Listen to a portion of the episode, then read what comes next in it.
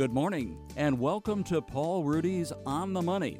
You're invited to be part of today's show. Call 356 9397.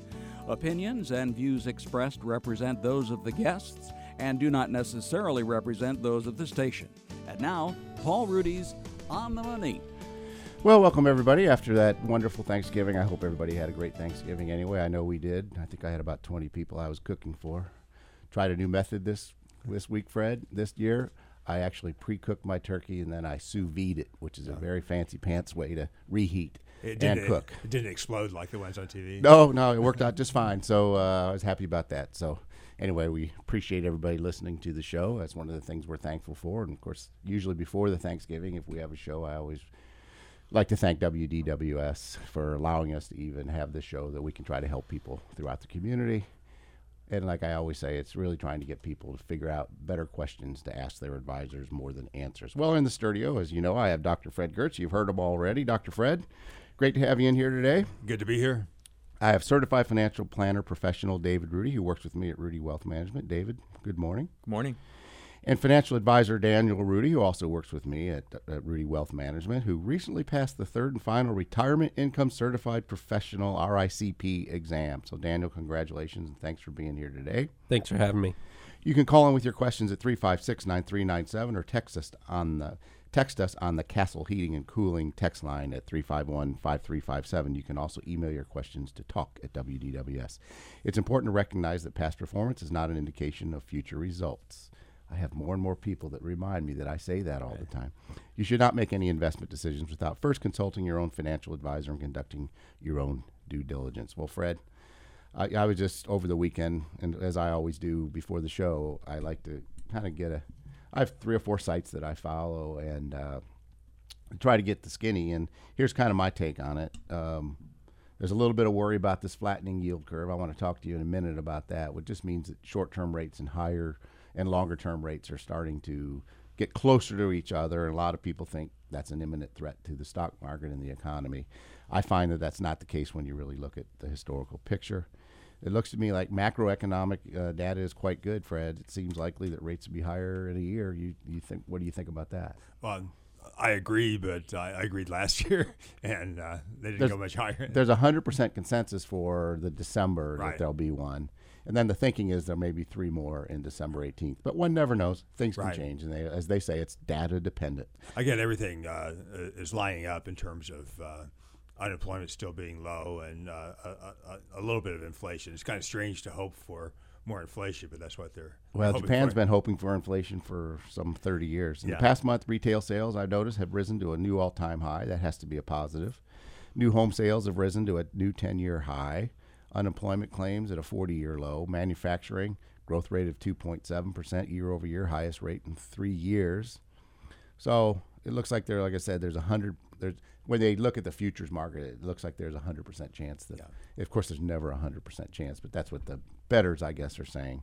that Right. The Fed will. and there seems to be no uh, not a lot of frothiness now in the in the economy. Uh, maybe a, it's not like a, a wide uh, uh, swath of uh, stocks are uh, in some kind of uh, bubble situation. Obviously, there's some some are and some aren't, but uh, it, it doesn't seem similar to either to uh, 2007 and 8 or uh, 2000. Yeah, not to, it doesn't feel that way to me at all. Uh, it's not certainly some of those things you watch for that you make that make you wonder about a potential recession or a bear market just don't seem to be in place. That doesn't make that means that can't happen. Uh, Fed raised its funds, remember, four times in the past two years. I went back and looked, and I noticed that yields, Treasury yields. So you look at your Yeah. two-year and ten-year bonds, and, and even sometimes your thirty-year bonds, were lower actually in interest rates, several weeks lower. So I thought that was kind of interesting. In, interesting. Well, all that's kind of added up. Uh, I guess the market knows what it's doing. When I talk about the market, I mean the broad U.S. stock market, for an example, and from that extent, a global market because international returns have been better than U.S. returns this year. But just global equities, a portfolio, you know, well, well diversified is up about 18 percent or so so far in 2017. Yeah, I- think think about that. Uh, you know, you just own a global basket index fund, and you're up somewhere around 18 percent. Yeah, I made my annual uh, 529 mistake uh, contributing to the uh, uh, my grandchildren's college education. I'm always waiting for the market to go down 10 or 20 percent to jump in, and uh, I'm still waiting. really hasn't given anybody that chance, and that's you know, and and and, and put that in perspective. um, really until this month, mutual fund managers, stock mutual fund manager, has have held significant amounts of cash. And only recently have they kind of jumped onto the bull market train.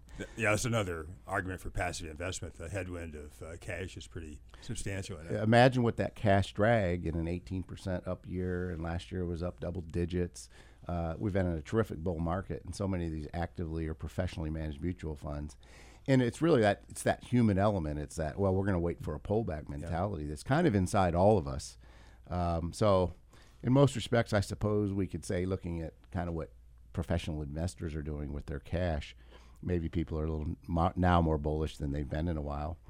And this all kind of makes sense to all-time highs in the stock market because you know again you look at the third quarter earnings, third quarter of 2017, the Standard and Poor's 500 index rose, earnings rose 12% year over year. Sales grew 6%. Profit margins expanded to all-time new highs. I have to always remember to look for see if anybody's texting us, guys.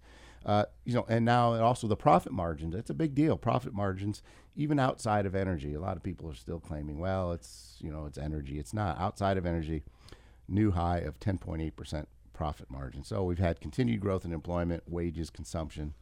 Um, I guess that tells us the financial results for these companies should be improving, pr- improving, and, and indeed they are. So, uh, like you said, though, it really doesn't add up to a frothy economy by any means. Maybe we're out of the plow horse era. I don't know what to yeah. call the next phase. It's certainly not a racehorse, um, but it appears that we've moved away from this plow horse that yeah. just kind of gets things done. Right. We've had two quarters of uh, stronger growth, and again, that just could be. Uh, a blip or it could be uh, uh, moving to a somewhat higher plateau. But again, uh, getting to a long-term three percent growth rate is a pretty substantial challenge, and I don't think many people expect that to happen, even with uh, tax reform. And I was doing some reading over the weekend, and you mentioned the last show that you know we were talked about. Well, what could tax reform do? And it seems like your thinking is in line with a lot of the real experts out there. Not that you're not a real expert, you're our real expert, but you know the national players. It, yeah. it seems to be this. Okay, if we get it, it might improve real GDP by two tenths of a percent, maybe three, or maybe uh, there could be uh, an initial uh, shock of uh, going up by a percent or so, but it's not going to continue forever. You can't uh, expect a, a, three or four percent growth rate to continue forever. There might be some transitory changes that would uh, move us up, up, and then maybe ebbs and flows. Yeah. And you know, we look through the halfway through the fourth quarter, the monthly data releases I noticed show you know that we could possibly have the third consecutive quarter with growth, real GDP growth. That's net of inflation of three percent or higher. So believe it or not, guys, last time that happened, where we had three consecutive quarters of three percent GD real GDP, excuse me, was 2004. So doesn't it's that shows you how it's been. It's it's really been a a really slow economy, and I think that's what's tripped so many investors up and has confused so many investors of how can we be at all-time new highs, seemingly week after week, month after month, uh, for quite quite some time, and yet we look around, we look out the windows, and we don't we don't see anything that really identify that we can identify with. Yeah.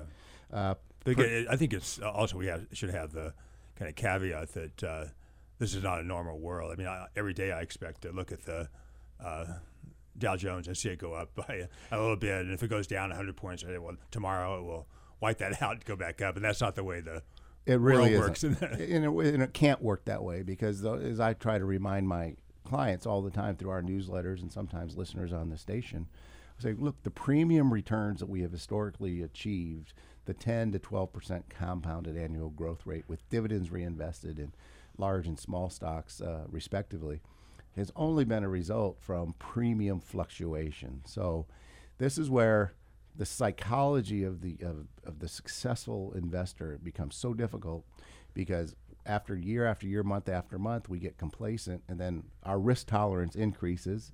Uh, it probably really doesn't, but our ability to accept it right. uh, seems to go up, and it's counter cyclical and it's counterintuitive.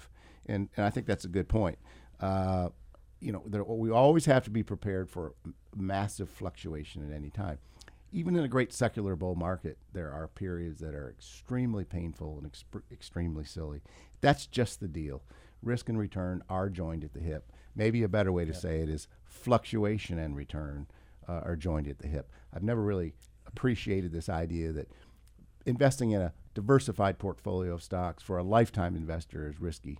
Um, you know, for certainly for a person that wants to put money away that they absolutely need in six weeks or six months or maybe even, you know, five years, maybe doesn't belong there because you know there you could actually have a loss if you're forced to sell. So the Atlanta Fed's GDP now model says real GDP is growing at 3.4 percent annual rate. That doesn't mean it's true. It's just that's their model. So it doesn't seem like it's uh, any longer. I'm not sure we could call this a plow horse economy, as I mentioned. And it seems like there's this. The, it seems like Fred, a lot of this, what's been driving a lot of this economy the last six or seven years, is technology. Just technology improvements.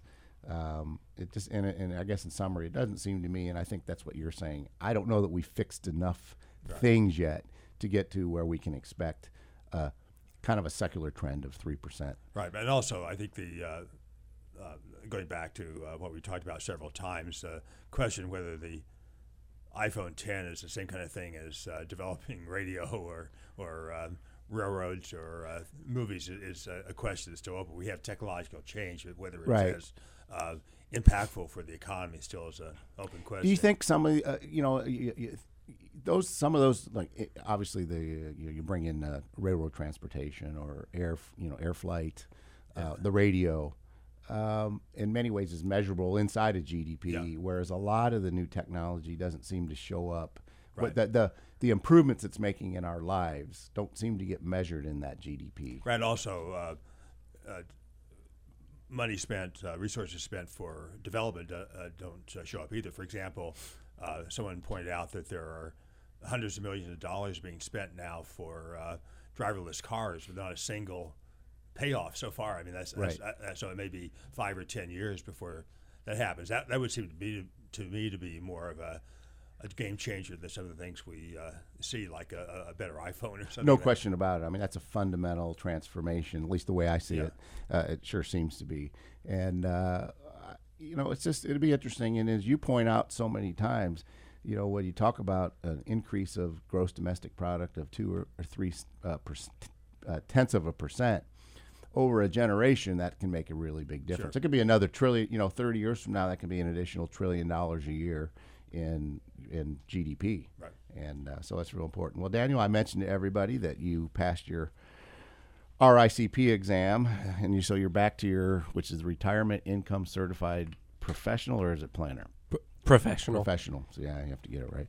Well, so you're picking back up on that academic work. So I know you guys like that. I'm of course I'm always excited to have you. You know, I don't think I've turned down any of our employees for any additional education they want to get. In fact, we encourage it. So you passed the certified financial planner exam a while back, though you can't call yourself a certified financial planner professional. Uh, it's a matter of time, but um, so you're continuing to do that. Uh, you recently finished the coursework, passed it, so we're happy about that. So, uh, why get? Why don't you tell the audience, you know, what drove you to get that RICP exam and get that uh, designation? I think it really goes back to we we really emphasize that we are retirement planners. That means we really need to know all things retirement. And I think Dave and I, when we looked at the curriculum, we saw the people involved with it. And these were really heavyweight academics and those were the ones who are going to be teaching us throughout the whole program. So, and you mentioned one of them was from the University of Illinois, right? Craig Lemoine, who we're going to have lunch with today. So, right. I thought that was interesting when you said that. Oh, when I said we're going to have lunch with Craig, that you said, oh, he's part of the RICP uh, curriculum. Yeah, that was kind of interesting.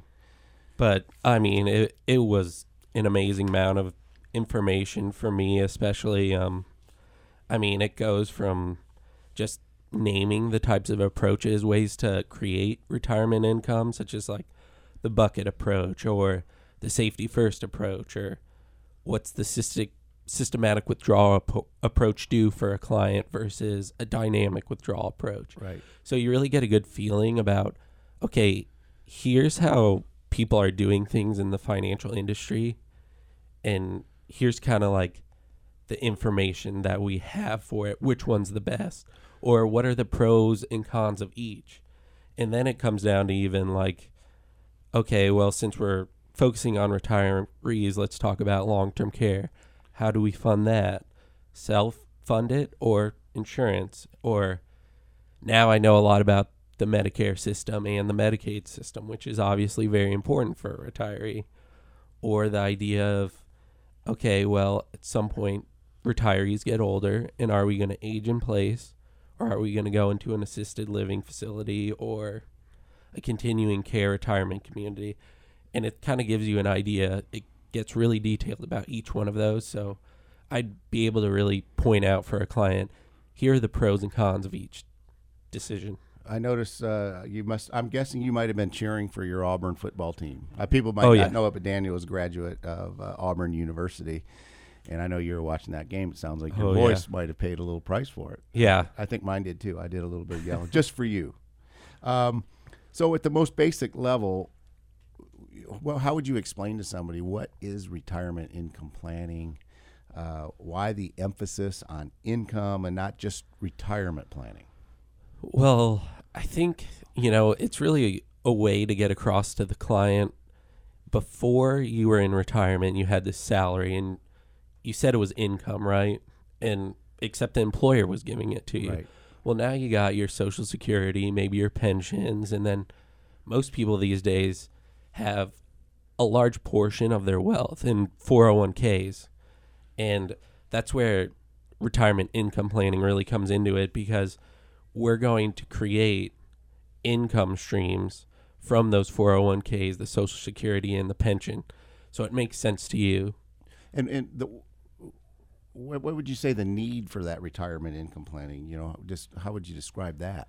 Well, the tough thing is, is if a lot of these mistakes that people make, if if they make them up front, you can't really change them. So by the time you're 70 or 80 and you ran out of money or you ran out of your assets prematurely, well, then it's really tough to fix from there. And so it's really uh, the reality when we look at the statistics for Social Security, the median amount of Social Security. Uh, it's fair to say most people probably aren't going to have the life they desired or always had the vision of if they just have Social Security. Um, so it really needs that's where these other accounts come in to kind of supplement that Right. income. And that's pretty complex, though, isn't it? Oh yeah, I mean, like I said, I mean, I named off a bunch of different approaches, and everyone's trying to sell their idea. And it's really important because I think depending on what you are, like what type of person you are, what your goals are, and what you want out of retirement is gonna determine how we go about kind of like configuring your lifestyle. And seems to me, guys, there's a lot of confusing uh, marketing going out there. I just saw on, on Twitter today someone was kind of making fun of this article from an insurance company, essentially saying if you think variable annuities are hard to explain, try to explain to client about running out of money. And it's just kind of pandering to that fear. And they went in to talk about these additional riders you can buy. But I've always find that for the most part, that stuff is garbage and should be st- you should completely stay away from it. At least most people should. Um, wouldn't you agree, Dave? Maybe that there's this confusing message at all. You mentioned it, Daniel. Everybody seems to have their approach, whether it's bucket strategies, Right. which is simply okay for the first five years. Of ret- I'm just simplifying it. You can correct me if I'm wrong. We're gonna put the first five or ten years of spending in in savings accounts or CDs or treasuries, and then you know we'll have another bucket for the next 15 you know buckets for matching different times uh, that's kind of uh, and then there's the safety first where you lock up the kind of the essential income into maybe a, a, a immediate annuity that you can buy that Right. gives you a lifetime income that's fixed typically uh, and then for all your discretionary spend that's where you might use your so anyway there's all kinds of these things but i found that it becomes when we talk about it's complex it, when you step back and you study it, it i think it becomes a little less complex but to the average person out there uh, well you hear all these concepts and and it can be really confusing and really lead to some some bad choices Right. And that was, I think, the best thing about it because now that I truly know the facts, I can give people more just objective advice. Like, well, that's really not the best way to, you know, accomplish what evidence. you want to Based- accomplish yeah. based on evidence. Right. and the stakes are pretty high aren't they on the front end of retirement Yeah, they they are. So it's just really important to get it right. It right is on the front end. because uh, one of the things we talk about uh, when it comes to retirement planning is the sequence of returns risk is one of these issues. If we're going to spend from our portfolios, and if our portfolios are somewhat balanced in stocks and bonds, they're still going to fluctuate. Not only do we not know, or it can it can't be known what our return's going to be over our lifetime. We don't know the order of those returns, whether they'll be favorable or not, and it makes a big difference.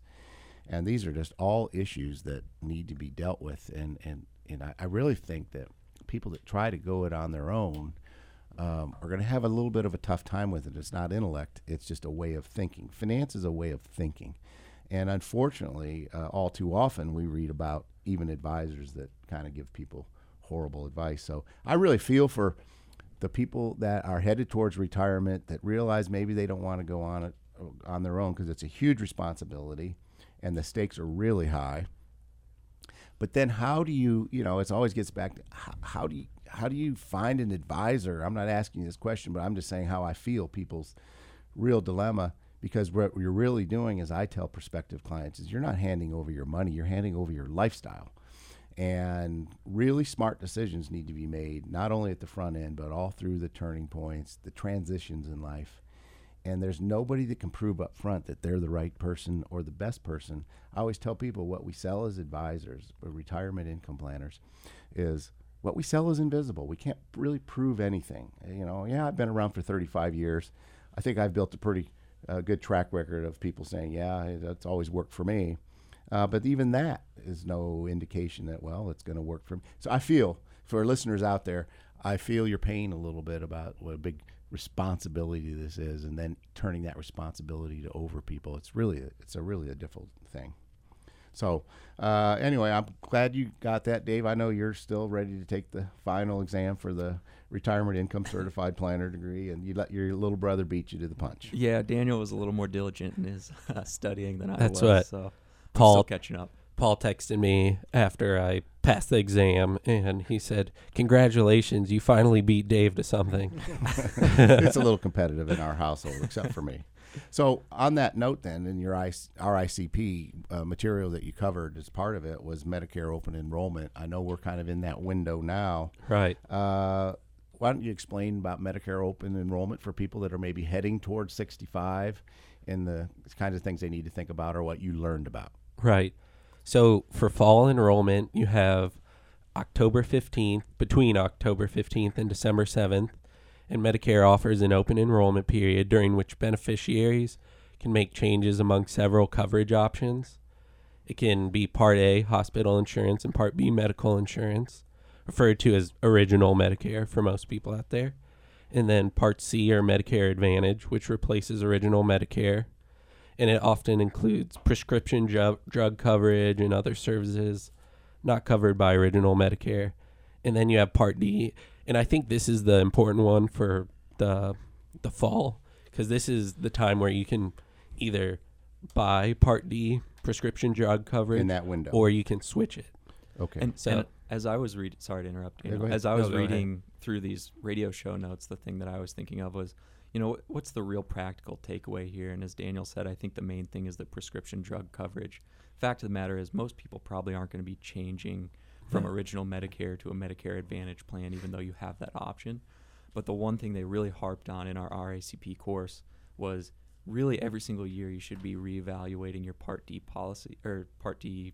Yeah, I guess Coverage, it's a policy, yeah. your Yeah. Part D coverage, and making sure it still fits your needs because insurance companies know that people don't do that right. and they change things to make them less advantageous often. So you really So- kind of have to do an inventory of what type of medic- medicine I'm taking, prescriptions. Uh, you know, what are my needs when it comes to that, and then you could have a pretty wide variety of pricing options uh, from year to year. It can really change and, and, and reorder itself, can it? Exactly, and they have a, a tool on their website, uh, Medicare.gov, and it's called the, the Plan Finder tool. And basically, you type in your prescription drugs, and then they pop up a list of plans that are basically the best suited for your particular needs. So it's really, really helpful. No, no, no. I think Medicare though is much more complex than the tax system. I, I uh, feel like I know what's going on in the tax system. I have no idea in, in some regard about uh, Medicare. I just got a bill this week. Uh, the provider uh, billed for five hundred dollars. Uh, Medicare approved six dollars, and they paid uh, five dollars and twenty cents, leaving me with eighty cents to pay. And I Wow. have no idea how you get from five hundred down to eighty cents. So, so those are the kind of things I just uh, accept unless they're really uh, big and uh, against uh, not in my favor, and then I figure out what they are. Right. So it's a it's a big deal. So during this window, what changes can people make? So yeah, right now, so they can change from original Medicare to a Medicare Advantage plan, or vice versa. Um, you can switch from one Medicare Advantage plan to another Medicare Advantage plan, or you can join a Medicare prescription drug plan, switch from one Medicare prescription drug plan to another, or drop Medicare prescription drug coverage. And like I said, um, for this, because there's other times where you can there's open enrollment periods for the original Medicare Part A and B, different times. But the really important part is this is really one of the only times where you can start changing Part D or looking at different options. So I for think some of them, you have different. part. You have a little more time, but probably Right. for the last two you talked about, uh, you know, you really ought to give yourself enough time, and you don't want to wait to the last minute on these things. I think uh, uh, test your knowledge. Aren't there some plans where if you choose not to enroll when you become eligible, it costs you more later? So you have Right. Yes. So um, for Part D, it's one percent times the months you're not enrolled in it when you should be, times the premium you're supposed to pay on that Part D. So as you said, Medicare, there are parts of it that are complex. That if you don't if you don't sign up in time, uh, when you're when you're eligible and you're supposed to, there's pretty good penalty involved in that. There, so there are some there. You really you have to have some knowledge. Is why I'm trying to get all the boys to make sure that we don't just give these things like healthcare and Medicare and some of these are very important part of retirement planning. Income's important, but all your expense side has to be managed Right. as well, and that's why I'm really pushing and pushing and saying, guys, if we're going to hold ourselves out as the retirement planning specialists in this community, uh, let's not give it lip service. Let's make sure we're really doing a deep dive in all of these really important areas. And just to finish your question, for Part B, there can be a penalty too if you don't enroll when you should be. And it's a 10% penalty for every 12 month period eligible for Medicare. And Part that's B. permanent, isn't it? From that point, Right. on? And that's permanent. So that's just extra money you have to pay. So you make that mistake, and I mean, you're stuck with it for the rest of your life. So it's really important to get this stuff right up front. And what's the website people if they want to go and learn more to make sure that they're if, if they're in this window or if they're eligible and maybe just to make sure they don't make mistakes. So Dave mentioned Medicare.gov, and then if you go there, there's a tab in the upper left that says "Sign Up" slash Change Plans, and that's where you'll get a lot of good information on when you can enroll for certain things and when you should. And I just think it's very, very important before you turn 65. I don't think some people know that to look on this website and see when you're ready to sure you get that window yeah, right. get that window right.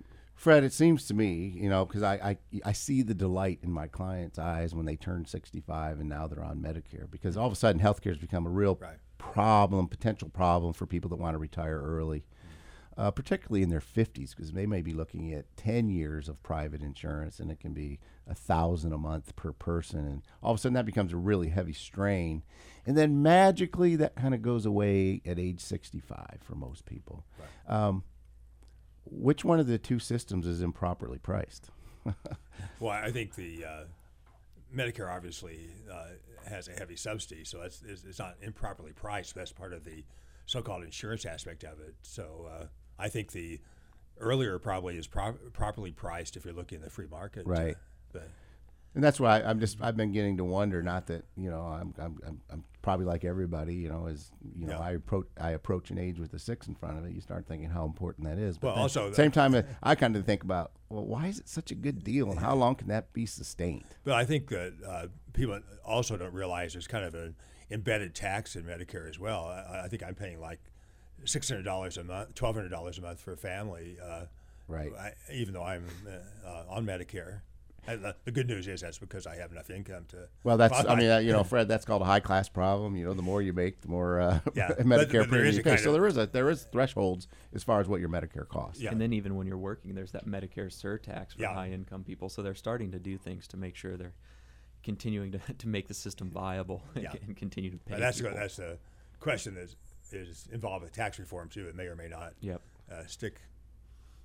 Yeah, it's so you know the, you know Medicare seems so simple uh, on one hand, but a little bit complex just up front on the other hand, and then on an ongoing basis. It's just if you're going to have Part D coverage, which is the prescription coverage, you really need to manage that year by year because our medical care needs change year by year. Our, our, our medicine needs change year by year, and that's a good point. I didn't realize that. that you know, I suppose insurance companies are smart and they, they know how to shift things to, to their favor. Doesn't make them evil; it makes them businesses. Some people would say evil. so anyway, well, guys, uh, uh, your brother Paul, Paul Jr., as we call him, even though he's not a junior, recently wrote an article that was also picked up on Investopedia about the basics of building an investment por- portfolio.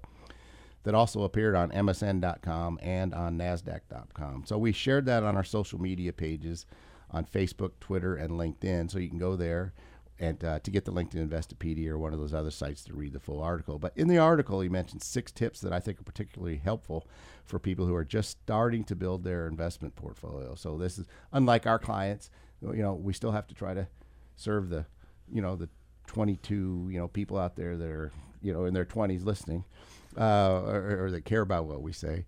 Uh, so the first one I noticed that Paul wrote was, and I and maybe it maybe it deserves a number one ranking. I don't know if he did these arbitrarily or by importance. He didn't tell me, but don't try to beat the market. So David, why why do you think that's the first line of the list? And what are we talking about when we say don't try to beat the market? Well, I guess first defining it, what we mean by don't try to beat the market. If you think of what most investors do, is they're thinking that investing is all about being smarter than other investors in the world or smarter than like being able to identify mispriced securities or time the market when to get in and out.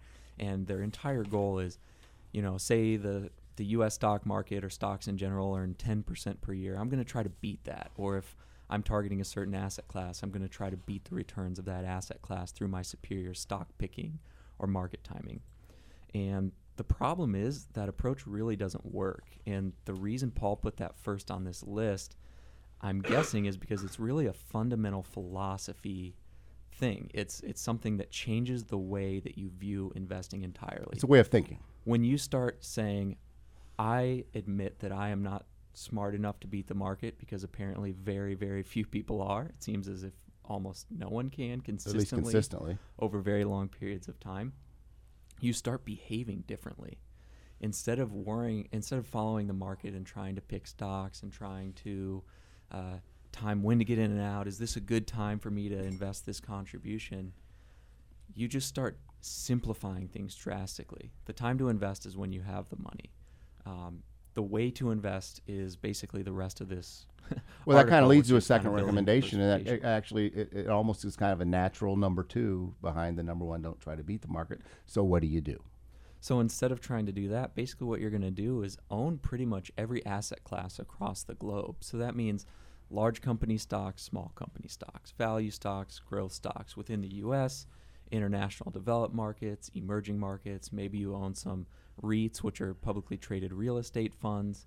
You're basically going to be as diversified as you possibly can be and just reap the returns that the market provides just to people passively owning securities.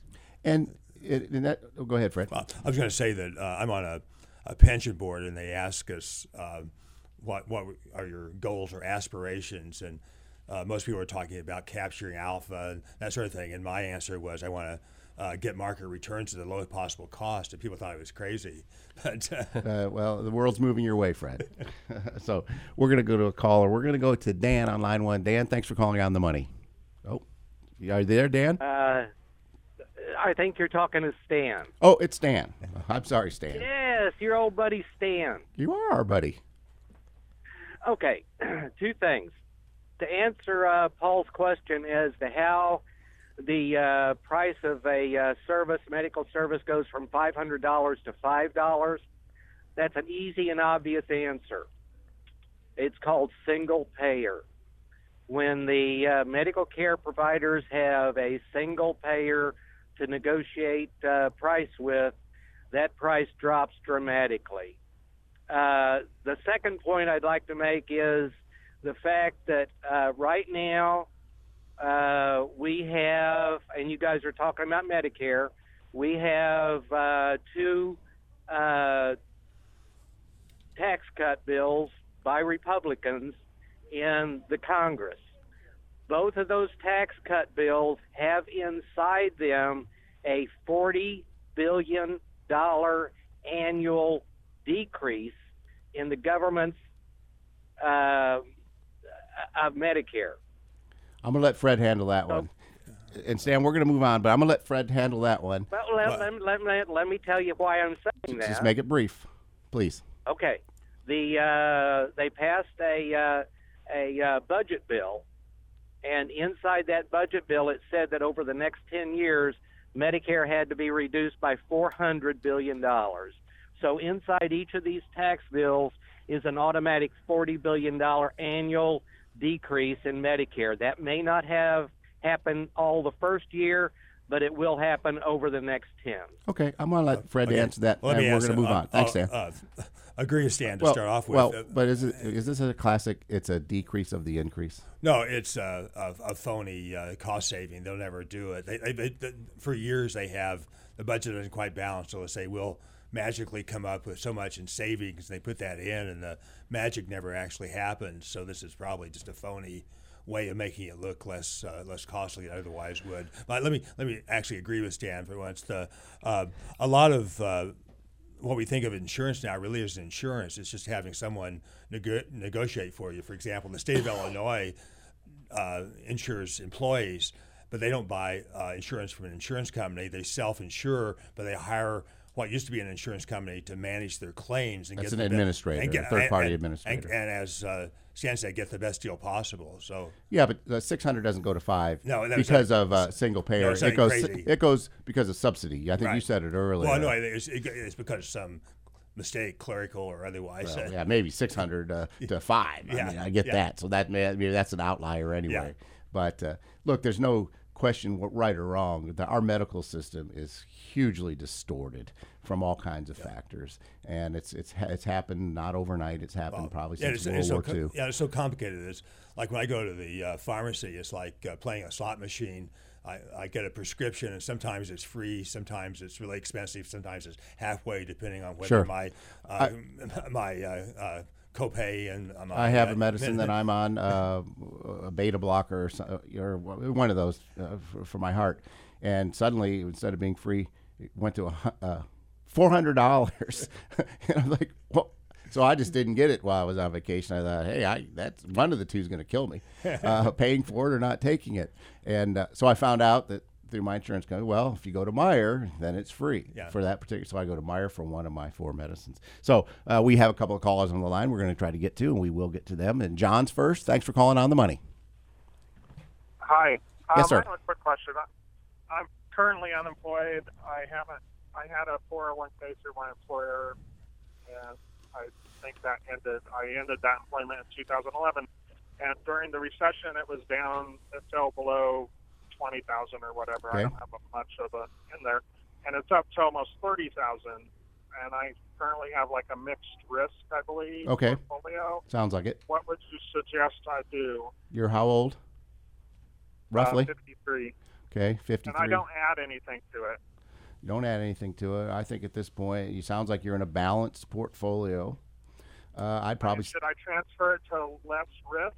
So I'm worried about the stock market Yeah. because it can't go up indefinitely.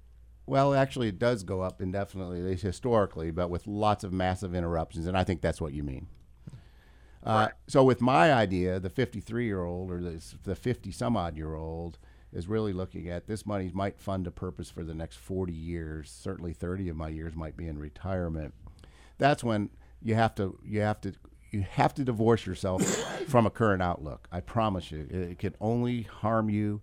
It will it will it will take away any chance of uh, investment success. Just resign in your mind if you have that balanced portfolio that periodically it will decline probably 10 to 15 percent probably somewhere if history's any guide every five years or so um, but if history's any guide and of course we always have to say past performance is no indication of future results so i don't get in trouble uh, it has, at least historically speaking, has not only recovered to where it was, but higher than people ever thought it could go to. So I would be inclined to stay in a balanced portfolio of 50 to 60 percent stocks, not knowing anything else, and saying for somebody in their 50s for a 30 to 40 year need, uh, if anything, that might be arguably light on the stock market side, and just resign yourself to the fact that there will be plenty of fluctuation to go along with the premium returns that historically portfolios like that have provided. Does that make sense? Yeah, and it may also it may be a pretty uh, safe uh, portfolio if it only went from twenty to thirty thousand. Uh, Yeah, during, during the that's a recovery. good point. That means it's not very uh, So- weighted towards stock. Okay, so what Fred's saying, if it went down to twenty thousand, and I know you're, you probably aren't looking at exact numbers, John, but and then now is at thirty, it's up fifty percent in a stock market that went up basically threefold. So, you know, it sounds to me like you, if anything, uh, are conservatively postured with low fluctuation, uh, and so that makes me even more comfortable. And that's a good point, Fred. Thanks for doing the math for me. Uh, So don't panic. uh, never panic. Okay, so surprise is the mother of panic, right? And so don't allow yourself to become surprised. Just recognize historically speaking, I'm just going to take a balanced portfolio. Every five years or so, it's probably declined 10 to 12 percent, and in 2008, 2009, declined maybe three times that because that's that's a real outlier that could happen again tomorrow. We just never know. Uh, we don't try to know. So we know one thing for the next 30 or 40 years, if history's any guide, whatever money you have in bonds after taxes and inflation is going to produce a very low disappointing return. And in fact, it will probably produce a return as bad as the worst expectation for the stock market over the next 30 years. That's what my data shows. Okay, awesome. Well, Okay. thank you. Thanks, John. We are going to go to Paul, and it's not, I'm not picking Paul as favorite. He's next in line. Paul, thanks for calling. Thank you. I got a question for Fred on Social Security and Medicare. Um, why don't they just take the income cap off the withdrawals on Social Security and Medicare and just make it unlimited since it's capped, I believe, at 117 or 118 and just let it go because the wealthier high earners could pay that small percentage and that would, I would think, solve all the problems I, with I think there's a lot of people that agree with Paul. Well, I there really there's a, there, there are t- two arguments against it. One is that right now there's at least the belief that uh, Social Security is uh, kind of like an insurance system. You put your money in and you get it out. If you did that, it would cease to have that connection. It would be basically a, a tax on income, and, and you get money back for some other reason. It would just be another way to subsidize lower earners, correct? Right. And, but and the other thing is, and again, uh, I'm sure that uh, most people don't have a great deal of sympathy for high earners, but you're adding uh, if you take the two together, that's a, a 15% uh, tax increase. So a 15% marginal tax increase is not something to be uh, uh, laughed at. It's, it's, it's a re- real uh, important kind of uh, change and will result in people changing their behavior. So I think you'd have to look at the behavioral aspects of it as well. But again, that's that's one of the there, there's a whole list of solutions uh, in, in quotes to the Social Security problem. One is what you said. The other is to raise the retirement age, uh, reduce the inflation adjustment, things. Put another sort. bend point in so Yeah. that the wealthier earners get a little bit less of theirs Right. than they used to get. So that's one of the that's in the mix, but it's not a costless kind of uh, solution to Social Security. John, my understanding from all the reading I've done is it, those the, the ones we really just talked about. Uh, another bend point, which is just a way to say, okay, you're getting back a little bit less uh, the more you earn. Uh, moving the age back just a, two or three years. Uh, i there's a number of these things. Maybe increasing the cap a little bit more than it has been really can fund that for quite some time and extend the livelihood of it without going to a uncapped. Though you are one of many that see that as the solution, John. But you have to add, add them all together. If you think of uh, someone paying a 40% uh, marginal income tax rate for the federal government, maybe in California paying an extra uh, 10% at the state level, and then adding on now- uh, 65%, which is back to the good old days of the 40s and the 50s. And we know that money goes where it's treated best, right? We why are they trying to, uh, at least in theory, lower the corporate income tax rate because we know there's trillions of dollars offshore because money goes where it's treated best. I'm not saying whether that's right or wrong or what the policy should be, but I think what Fred's saying it sounds simple, but when you start getting to the higher earners being taxed at 65, 70 percent or so, um, then they spend a lot of money and effort trying to reduce their tax burdens and not pay that tax.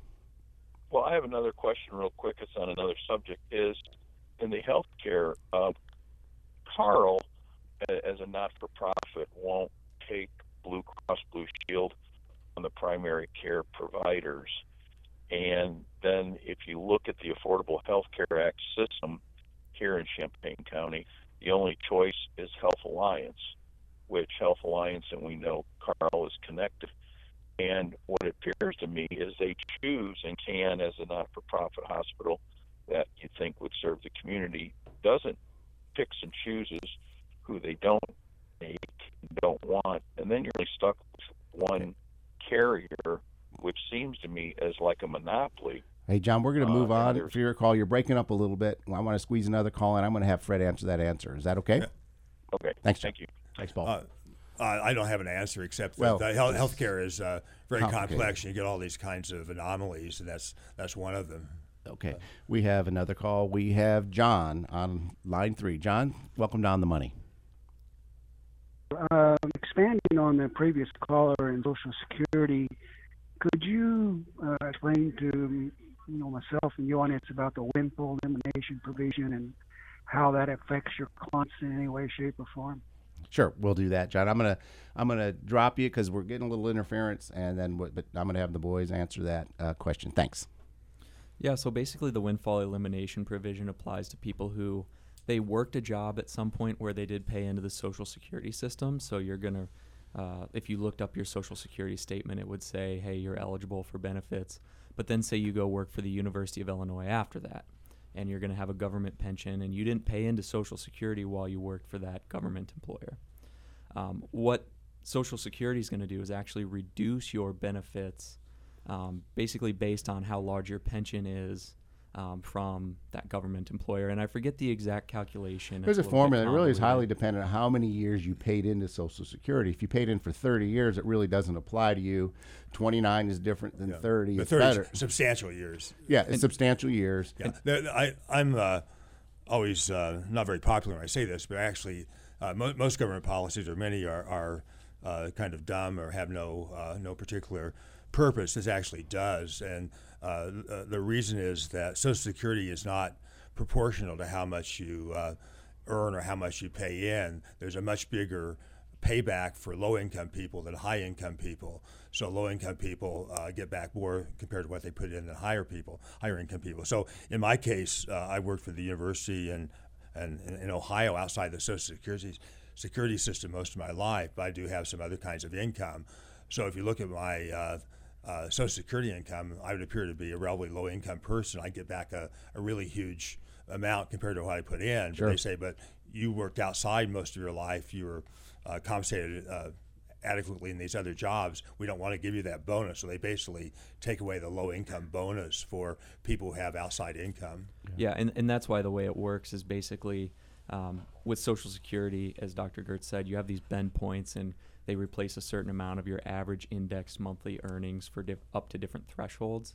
And what they do is they basically reduce how much of that first threshold you receive back in Social Security benefits. And the amount they reduce it by is dependent on how many years that you worked that non government job. Right. The people that really feel it are people that worked and paid into Social Security for 10 or 12 years and they have a large pension. It really has a pretty big offset of their Social The, Security. the other thing, which is uh, makes it even more uh, painful, uh, when you get every uh, year you get a Social Security update and they tell you what your likely uh, retirement income is going to be, and they don't take that into account. Right. So Right. you're looking at the uh, You're looking at the real number. Well, what you Yeah, think that- is the real number, Yeah. which would be as if you didn't have this, but it doesn't.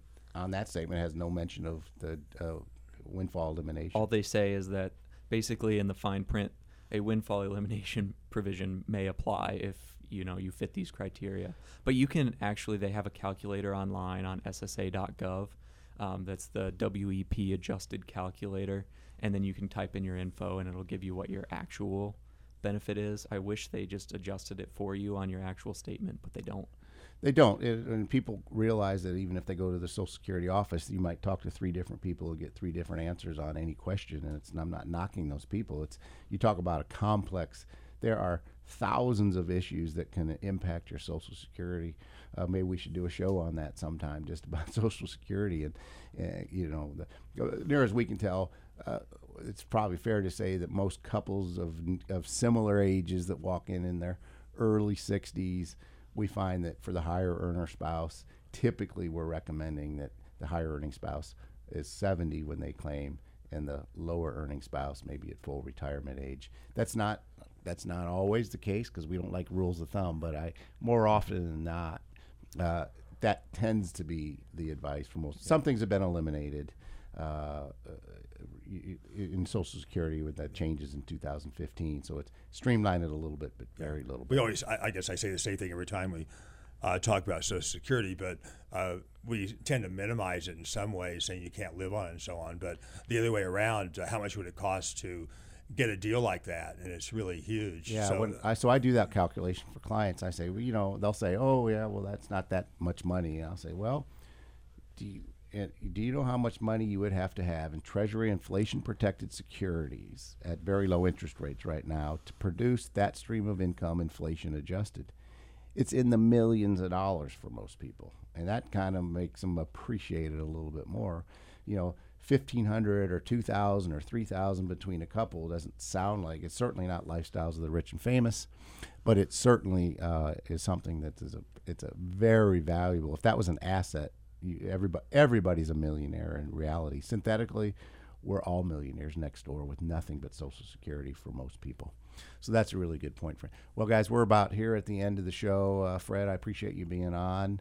Uh, I know we're going to do two shows in December. I think we're going to do them back to back because I think the Tuesday after uh, Christmas is one of our shows. So I think we're going to do the second and third.